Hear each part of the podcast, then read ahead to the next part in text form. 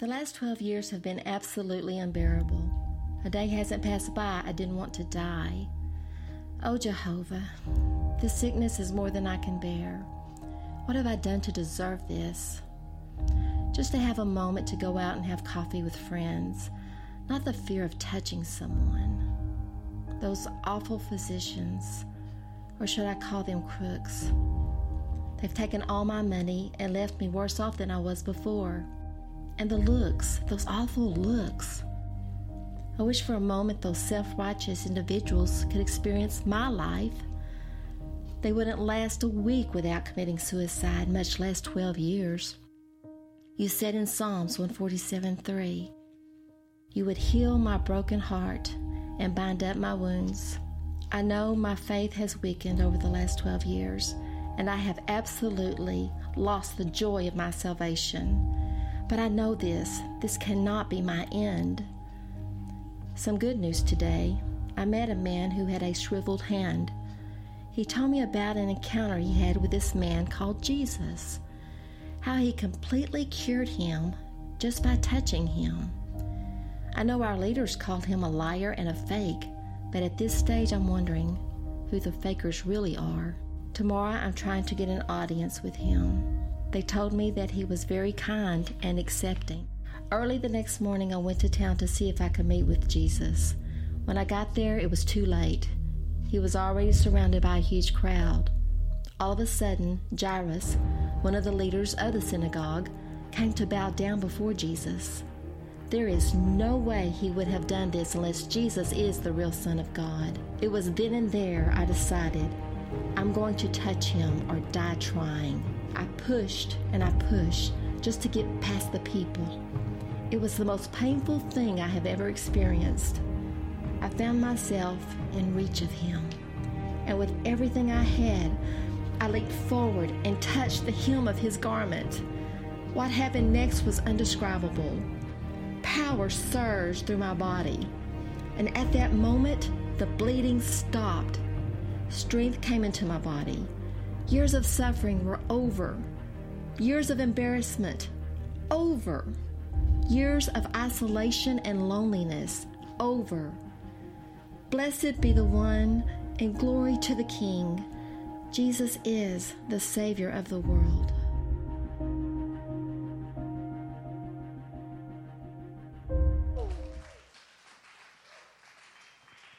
Come on, that's powerful. I don't even need to preach now. This was amazing. So look at your neighbor and say, look at your neighbor and say, you got issues. Oh, come on, say it a little better than that. Come on, look at your neighbor and say, you got issues. Yeah, come on, we're talking about the woman with the issue of blood. And I have loved this series because for me, I think so often when we think about Scripture, we treat, you know, Scripture almost like the Avengers. You know, we've got these characters, you know, they've got this great story and they've got this great movement and it stirs our emotions, but we don't take it as history. But you got to know, like, we're in this series the way I saw it. And there was really a centurion soldier he really did have this moment where he came to Jesus and say, Speak a word, and my servant will be healed. There really was a woman who was at a well. And she had all this shame in her life, and she had this interaction with the Messiah, and her life was forever changed. And tonight we're talking about this woman with the issue of blood. And our key verse tonight, as we enter in, is going to be Mark chapter 5, verses 21 through 34. So if you've got your Bibles, if you've got digital Bibles, or if you've got the analog, you can flip to it. I miss my old Bible tabs from back in the day. Mark chapter 5, verses 21 through 34. And it says this When Jesus had again crossed over by the boat to the other side of the lake, a large crowd gathered around him while he was by the lake. And then one of the synagogue leaders named Jairus came and he said this, and he fell at his feet and pleaded earnestly with them, My little daughter is dying. Please put your hands on her so that she will be healed and lived. So Jesus went with him, and a large crowd followed him and pressed around him. And a woman was there who had been subject to bleeding for 12 years. She had suffered a great deal, deal under the care of many doctors and had spent all she had. Yet instead of getting better, she grew worse. When she had heard about Jesus, she came up behind him in the crowd and touched his cloak because she thought, if I touch his clothes, I'll be healed. Immediately, her bleeding stopped. She felt in her body that she was freed from her suffering. At once, Jesus realized that power had gone out from him, and he turned around to the crowd and said, Who touched me? You see, the people were crowding against you, the disciples answered, and yet you ask who touched me? But Jesus kept on looking around to see who had done it, and then the woman, knowing that she, what had happened to her, came and fell at his feet and trembled with fear and told the whole truth. He said to her, Daughter, your faith has healed you. Go in peace and be freed from your suffering. Jesus, I thank you for the great love that you have for this room. God, I thank you that you care about suffering, God, that you are not the God that is distant and far from us, but rather you are the God that is approachable, God, that you are the one who is not scared to be approached by people who are unclean, who don't necessarily have all their things together. Jesus, I thank you that you have your spirit in this room right now. And God, I pray that you would give wisdom and revelation in this room that we might lift your name high in the great name of Jesus. Amen. So Jesus has this moment where he enters this city. He's come across the sea. He's actually gone across the uh, Sea of Galilee. And beforehand, the reason the crowd is so excited is because legend of Jesus has hit. His PR is going off the charts. You know, people aren't just, you know, looking at his Instagram feed. They're actually liking his pictures. Like, like, you know, like he has people following him on a regular basis. He has gained this popularity and he's made this city his home base because his friends, Peter and Matthew, have their homes there. And so Jesus starts moving along through the crowd and the miraculous starts happening. Lepers start getting healed. People who have had diseases for decades are getting healed. People who have had demonic possessions are being healed. And so legend has happened about Jesus, and the whole town is excited about this new Messiah figure who's come on the sea. And so, sure enough, like Jesus says, hey, let's go across, over across the sea. We have some more ministry to do here, and then we'll come back. And so Jesus sails across the Sea of Galilee, gets over there, ends up casting a thousand demons out of one guy. His name, he called himself Legion, which is super creepy. And so, I'm like, and he, the, this legion of individuals ends up looking over and says, Hey, you know, throw us into these pigs. And Miss Jamie was actually just in Israel, and she was talking about the fact that near the Sea of Galilee is this one cliff, and you can identify it. And you can know that this is most likely the spot where these pigs just launch free fall into the ocean. And so Jesus ends up having this miraculous moment. It freaks out the people. It's like, hey, let's go ahead and back. And you got to know the Sea of Galilee is kind of a small sea. It's about eight miles across, about 13 miles long. And so if you're coming and you get about a half a mile to a mile out, people can see you. And so on the edge of the shore over at Capernaum, people start saying, they say, hey, Jesus is coming. Hey, hey, hey, go get your cousin. He's got that weird, crazy, lazy eyes. Like, you need to go get him healed. Like, like there's this moment where things are starting to get stirred up. And, and, and as soon as Jesus enters into the shore, expectation is there. There's an expectation for the miraculous. And so Jesus is walking around, he's rebuking his disciples, he's having this great moment, and he enters into the city. They're hanging out at a house, and next thing he knows, he hears this cry out, Jesus, Jesus. And he's looking around, he's like, I know that voice. And it's Jairus. Jairus runs up, lays down his feet, and says, Please come see my daughter. She is about to be dead, but if you lay your hands on her, sure enough, she will get well. Jesus wasn't only popular during, time, during that time, he was actually getting a level of unpopularity as well. The Pharisees and the Sadducees are looking at him and saying, He casts out demons by the devil. He's not really anointed. He's, he's just trying to distract the people. And this is one of these leaders. And rather than pushing Jesus away, because, I mean, they always talk about, like, hey, shake off the haters. Jesus doesn't do that. He says, hey, let's go ahead, let's go to your home. And so the whole crowd starts moving in a direction saying, wow, we're going to see the miraculous. We might see somebody get raised from the dead. And so during this whole timeline, there's another story going at the same moment, though. Over about 30 miles away, away there is this woman, and who for the past 12 years, she has had a disease, disease in her body, and things have not been well. She's gone to multiple doctors. She's tried out all the different Roman medicines, and nothing is working. Have you ever been in that situation?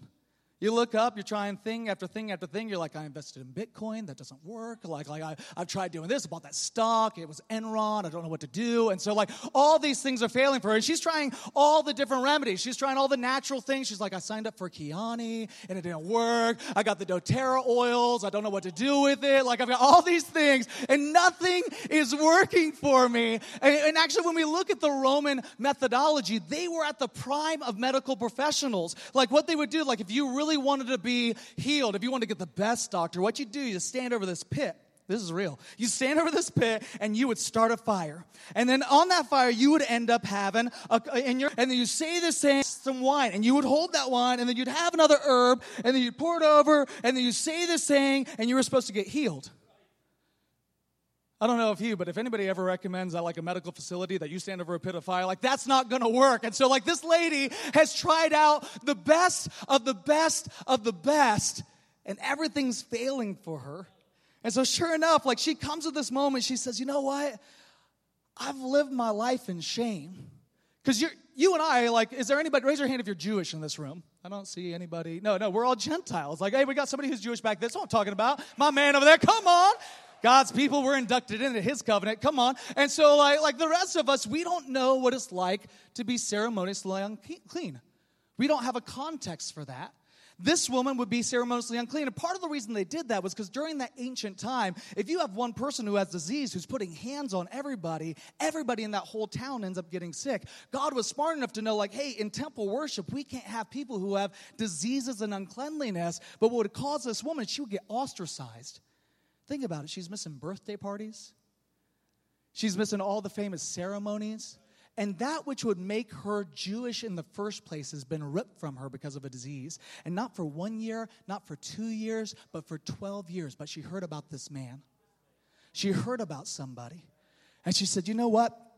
I'm not going to go ahead and go about life as normal. I'm going to try one more thing. I have nothing else to lose. I've lost all my money. I've lost all my hope in Rome. I've tried the best of the best of the best. And what I heard is like, yeah, I'm unclean, but I heard this guy ends up touching lepers and they get healed.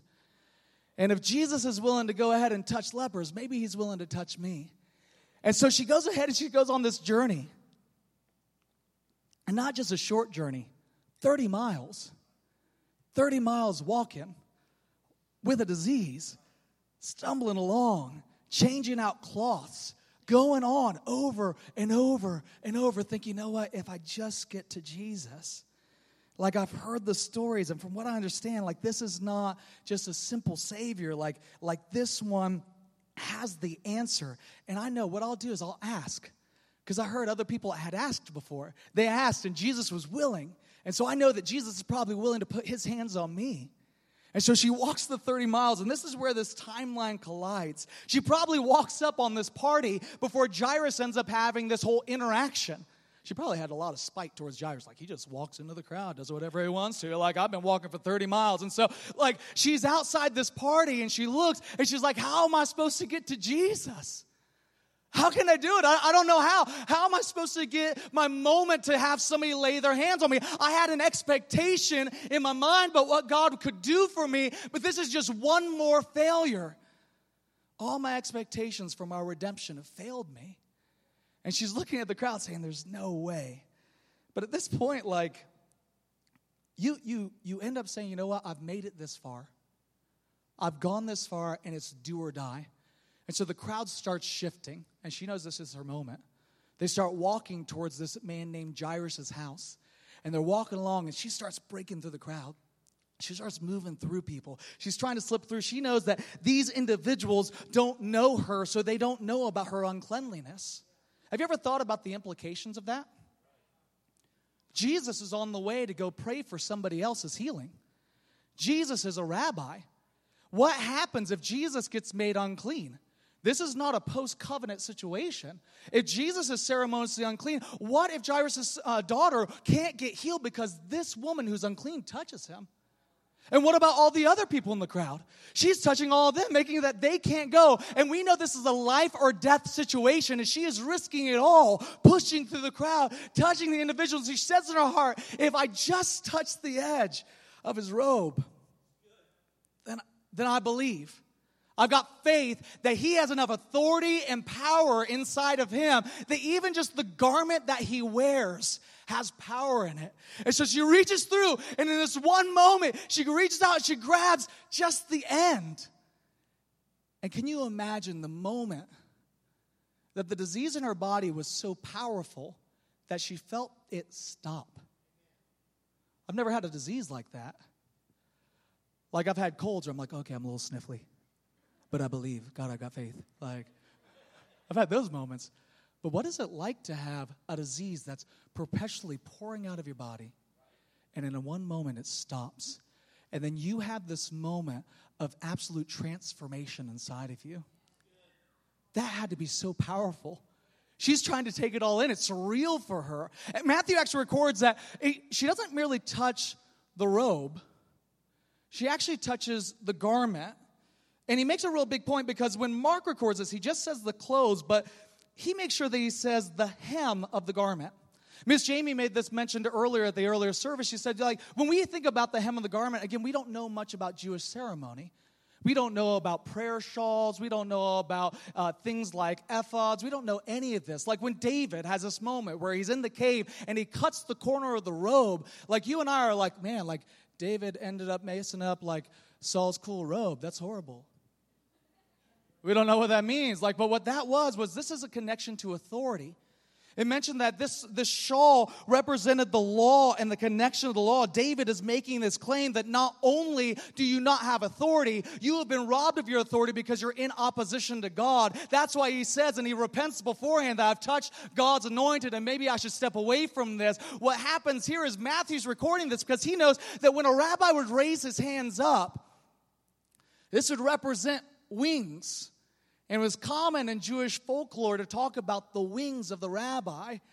And he knew that there was this passage in Malachi that mentioned that the Messiah would end up having, as Malachi 4 2 says, But for you who fear my name, the Son of Righteousness, the Messiah, shall rise with healing in his wings. Like for Matthew, this was not just some moment or some like powerful testimony. This is like, hey, this is confirmation that this is our Messiah. What power! Like, like this is the moment that this woman not only has her victory, but is a testimony like, like this is the one who was supposed to come, guys. And like she is daydreaming in this moment, and before she can actually like have her moment, she ends up hearing, Who touched me? Oh no. Uh, you know she tried to sneak out. She's like, I'm just gonna sneak in. I'm gonna tap that robe and roll. Like that's like like that was her plan. Like she didn't want, she didn't need to have the testimony. She didn't need anybody to see her. She has this moment. She says, you know what? If I just just touch the robe, it'll be okay. And Jesus says, Who touched me? Because he felt power coming out from him. It's this powerful moment where Jesus wants to make sure that there's this monumental moment is not merely set passing by, but is brought forward so that you and I can know, for one, that God heals, but number two, that He's Messiah. So, but what would, if we were in the shoes, because the whole purpose of this whole sermon series is the way that I saw it. So, if this woman was here and she was saying, like, like, hey, you know, if she was like on TV camera, you know, it's like CNN, like, so what happened to you? Well, I was walking through a crowd and it was amazing. And what advice would you give individuals who were walking through this? I would say this. And this advice, I think one of the things that she would say, is, say to us is that there is a man. There is a man. That out of all the things that I've run to in the past, I exhausted every single thing that the natural realm had for me. I went to the best experts, I went to the best historians, I went to the best individuals, I went to the best counselors. They couldn't help my depression, they couldn't help my drug addiction, they couldn't help my alcohol addiction, they couldn't help my bad attitude, they couldn't help my daddy issues, they couldn't help the fact of my finances, they couldn't help any of those things. But therefore, there was a man. And you might look at me and say, like, hey, Pastor Shawn, I, I, I don't know if you understand. You, you don't understand my situation. You don't, you don't know what it's like to deal with same sex attraction. Where, like, hey, the fact that you have an addiction to pornography is almost acceptable in our culture, but the fact that somebody has same sex attraction, that's ostracized. You don't know what that's like. You don't know what it's like to grow up without a father, where everything within my psyche has been misaligned because I haven't had a good identifier with the father. And I would tell you, like, like, hey, I don't know. I do not know. I don't know what it's like to go for 12 years going through life, being ostracized by my church and my community. I don't know what it's like to look over the side and watch those family members from a distance and be able to say one day, hopefully, and then lose hope. I don't know what it's like to walk through 30 miles of pain and suffering to end up at disappointment. I don't know what it's like to grind past that, but I know a man. I know a man who, who spoke and merely said a word, and there was a, a, Roman soldier who had a healing in his servant's body. I know a man who told everything of a woman's life and claimed to be the Messiah, and a whole town was changed. And I know a man who didn't have to approach a woman for healing, but rather she reached out to her Messiah and she saw a change. I know a man. I think the second thing that would be brought up that she would tell you is press through till you touch Jesus. Press through until you touch Jesus. Um, there's this great theologian named Jamie McCain. She said this morning, and she said, Come on. She said this quote, and it wrecked me. She said, History does not uh, record quitters. It never does. You don't have any heroes. You said, Yeah, he never did anything in his life.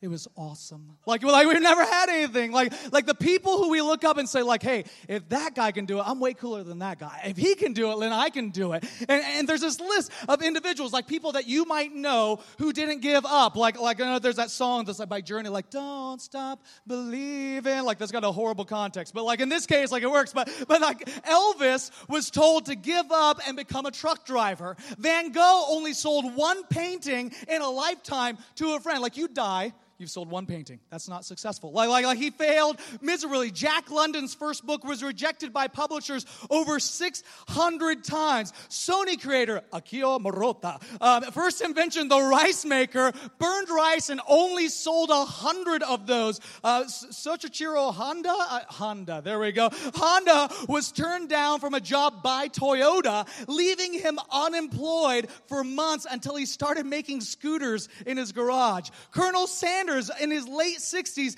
had his recipe turned down over a thousand times before his franchise took off. Winston Churchill never lost, uh, never lost no, not never, lost every single election until he got to the point of being prime minister. He's quoted saying this. He says, never give in, never give in, never, never, never in nothing. Michael Jackson didn't make his high school, ba- Michael Jordan, I should. Michael Jackson didn't make his basketball team either. Michael Jordan didn't make his high school basketball team because he was too short. Einstein didn't talk until he was four or read till he was seven. Fred Astaire was told he can't sing, can't act, and can only only dance a little, I can dance a little. Harrison Ford was told that he didn't have what it takes to be star. 27 publishers rejected Dr. Seuss's first book, and Walt Disney was fired because he lacked imagination and had no good ideas. Even Walt Disney was told to let it go. Like, like these are the people who we have seen in our life who we said, you know what? The world has gotten a hold of it.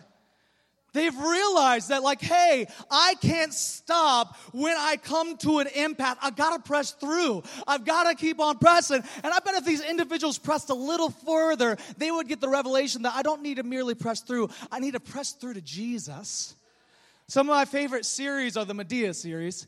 Anyone like Madea? Come on, raise your hand if you like Madea. Come on, if you all do. I see some people out there like hallelujah, like, like I love it. The plays are better than the movies, but we won't talk about all that. Tyler Perry is a very popular uh, writer, screen director, but he wasn't always popular. In the beginning, he actually had a horrible childhood.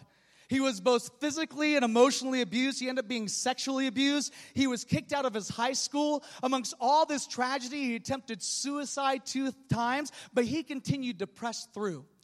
And eventually, he had his big break, his moment, his moment of hope.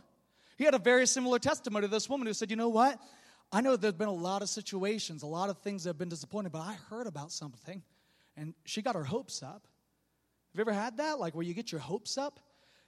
Only to potentially face disappointment. Like, I don't know if I can hope again. I think my hope is broken. You know, like, like that's, and he gets to this moment, and in 1992, he wrote and produced and starred in his first theater production, I Know I've Been Changed. And I would love to tell you that it became wildly successful. Said this that he put all of his savings, and it lasted just one weekend, and only 30 people came to watch it. What do you do in that moment? You press through.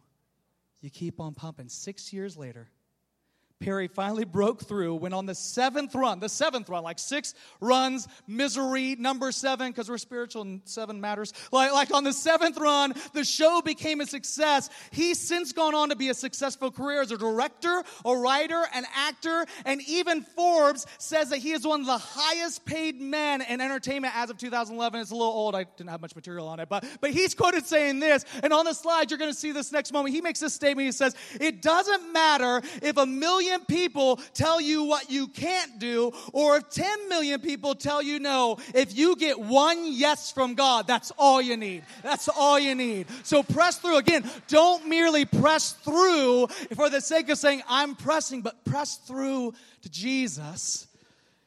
And this third point, if we were talking with this woman with the issue of blood, is that your miracle strengthens the faith of others. Your miracle strengthens the faith, faith of others. Mark 5, verses 30 through 34, we mentioned those earlier, said, At once, Jesus realized that power had gone out from him. He turned around in the crowd and asked, Who touched my clothes? His disciples respond, You see, the people are crowding against you, and yet you ask who touched me? But Jesus kept on looking around to see who had done it. Then the woman, knowing what had happened to her, came and fell at his feet, trembling with fear, and told the whole truth. She said to her, He said, Daughter, your faith has healed you. Go in peace and be freed from your suffering. Now think about this. You're going along, and like they are excited. Like, I know we're in church. And so you think that every single spiritual thing is, oh, I'm walking with the Lord. And it's like all in Latin. Like that's not like this is the thing. Like like we're Americans, so sometimes we're a little reserved. That's why I love my Brazilians. I love my Brazilians because every single thing with a Brazilian is a party. Like like hey hey guys, you want to go to Walmart? Like yeah, let's go to Walmart. Like we are going to Walmart. We are going to Walmart. Like and that's what's happening is like these guys are excited because God is about to do something miraculous. They know that Jesus is going to knock it out of the water. So I'm sure there's like musicians there and they're playing tambourines and they're gone, and we're to see some raised from the dead. We're to see some raised from the dead. And they're going along. And then in the middle of their party, they hear Jesus say, Hey, somebody touched me. Peter, it has to be Peter. Peter looks up and says, says What? Somebody touched you? Everybody touches you. Everybody touches us. We're angry. We tried to go on a meal without you. We got finally in a boat. We almost died because of storm and everything else. Everybody's touching you. Why do you care that somebody is touching you? He's like, no, no, no, no. Somebody touched me. And you ought to be pausing in this moment. You ought to think to yourself, why does Jesus do this? Like when we study theology, we are studying the understanding of who God is. Theos, God, ology, the study of. So, what can we learn about Jesus in this moment? I would argue this I don't think that Jesus didn't know. Jesus seems, God in his nature, seems to love a response. He loves people to step forward. He loves people to come out from the crowd and not merely be silent and play in the back, but rather he loves to have people step forward because he uses it to his advantage.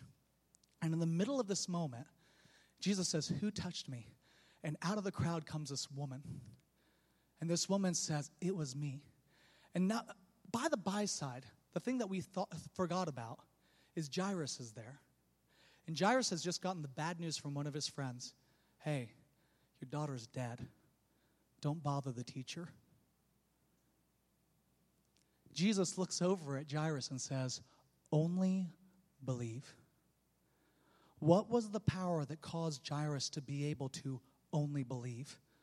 I would argue this moment where what seemed like an accidental interaction, what seemed like it wasn't sovereignty, that which seemed like it wasn't planned out by God, God had a movement and a moment. And I would argue this is that oftentimes the intersection of somebody else's problem and your victory will provide faith for somebody to take that next step. You being able to say, like, hey, why am I going through this misery? Why am I going through this struggle? Why is it, God, like I've walked in righteousness, I've obeyed your law? I would say there are these intersection points that life life is not always about you.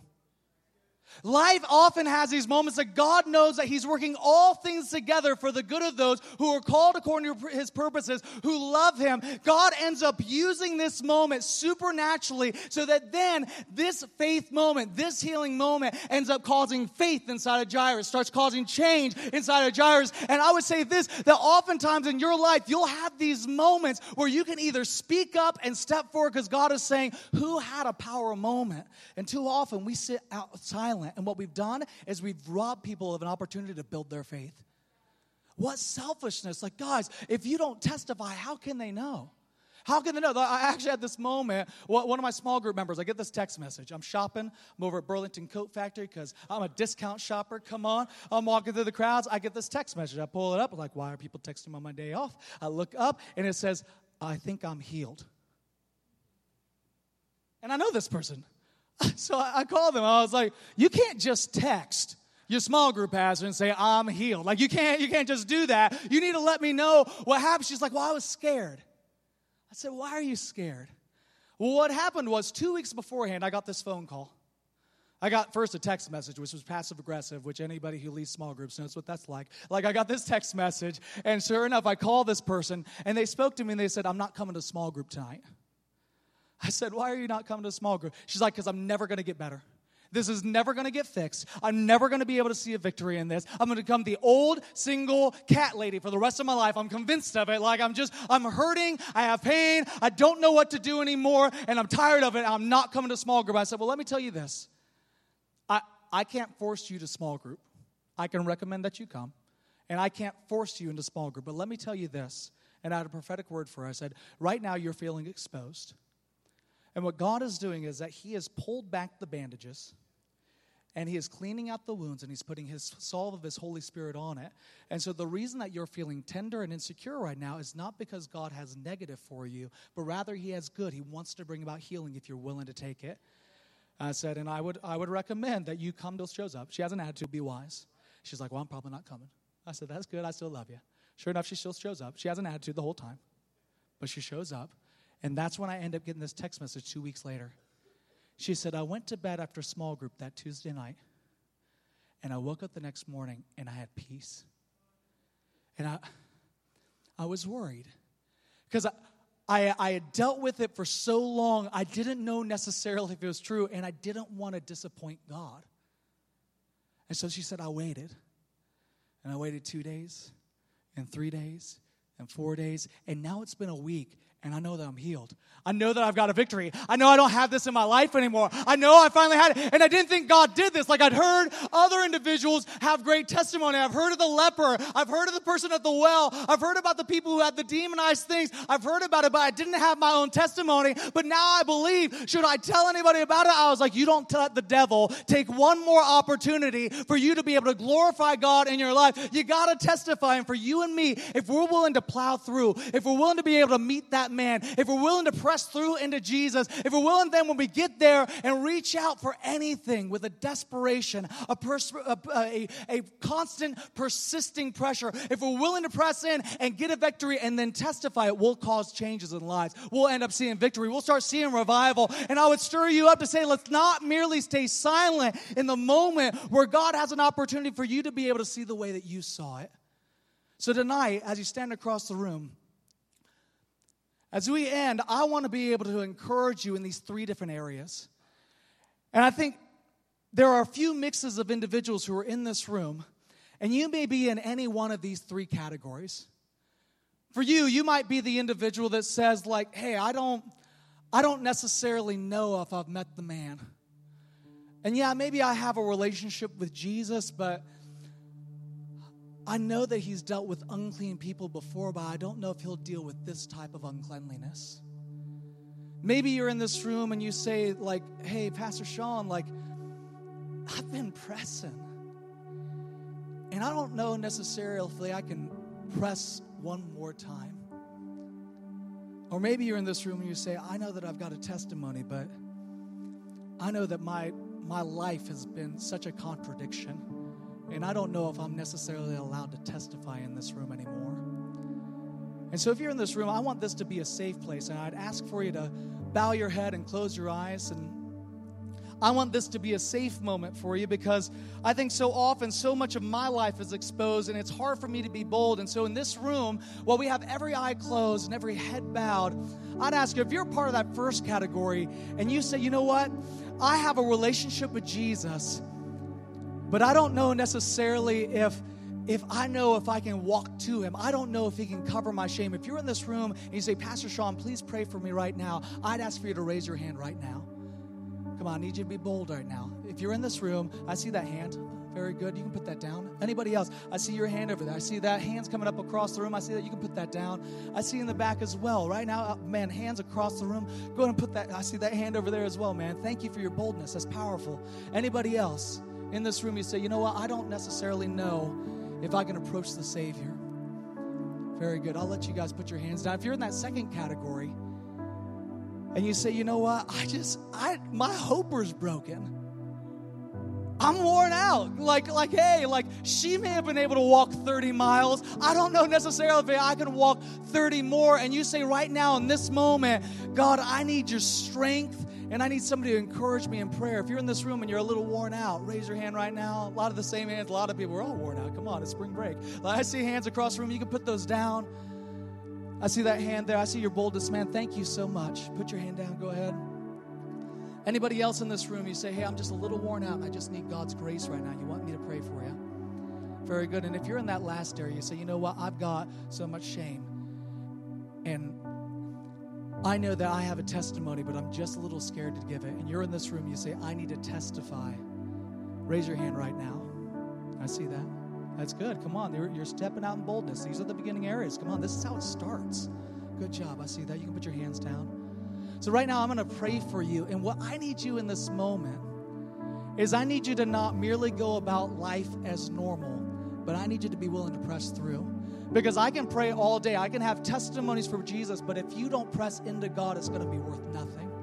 So, right now, I'm going to pray for you. God, I thank you for the men and women in this room. God, I pray that right now they would first have a wisdom and a revelation of your love for them, God, that you would start pouring out in waves of mercy over top of them just your love right now. God, I pray that you would start stirring up prophetic visions in their mind to be able to know whose they are, God, that they would connect with this testimony, these, these, these historical moments of where, God, you've been faithful, God. I pray that you would stir that up inside of them, God, for the weary ones in this room, the ones who are bold enough to raise their hands. God, I pray that you would start pouring out refreshing, that you would stir them up right, remind them of the things that you've been faithful with in the past. God, I pray that you would stir them up right now. And God, for that last category that said, I'm not necessarily bold enough to be able to take that next step and testify about Jesus, God, I pray not only for a supernatural strength to wash over them, but God, more so an opportunity to testify of your goodness. God, I pray that you would lift them up and strengthen their bones. And God, as you've promised us that when we step before an individual or a group, that you would give us words. God, I pray that you would give them words in advance. In the great name of Jesus. Father, we ask you that that as we move into this week, that we wouldn't have just heard another sermon, but we would be impacted through the eyes of a woman who had something about her that couldn't quit. And Lord, where we've quit on callings and dreams, where we've quit on faith areas, and where we've quit on relationships, Lord, that there would be this supernatural stamina that comes from you. Hope would arise, as Pastor Shawn prayed, Lord, that we would come to that place where you are the King of our lives. You are the man that we've all been looking for. And Jesus, I ask you that you would seal this word in our heart not as just a good sermon but as a as a mark of where we want to move towards as a strategic forward thinking faith march in our hearts. Thank you for the great testimonies of so many. But lord god we want to be remembered. Quitters aren't remembered. Their grandkids don't talk about how great they were Lord, we want to overcome those things that seem to be the great obstacles of our life. Come, Holy Spirit, fill us afresh with power. I rebuke passivity. I rebuke fear, fear what people think, fear of failure, so we won't even try again. Lord, you're calling forth men and women in this hour. There's a great work to be done. The harvest is plentiful, the labor pains have already started. God, we must have men and women rise up in this hour who call upon your name. So, Lord, I pray for a tenacity. I thank you for the supernatural flowing through us, miracles on top of miracles. In Jesus' name. Everybody said, Amen and amen.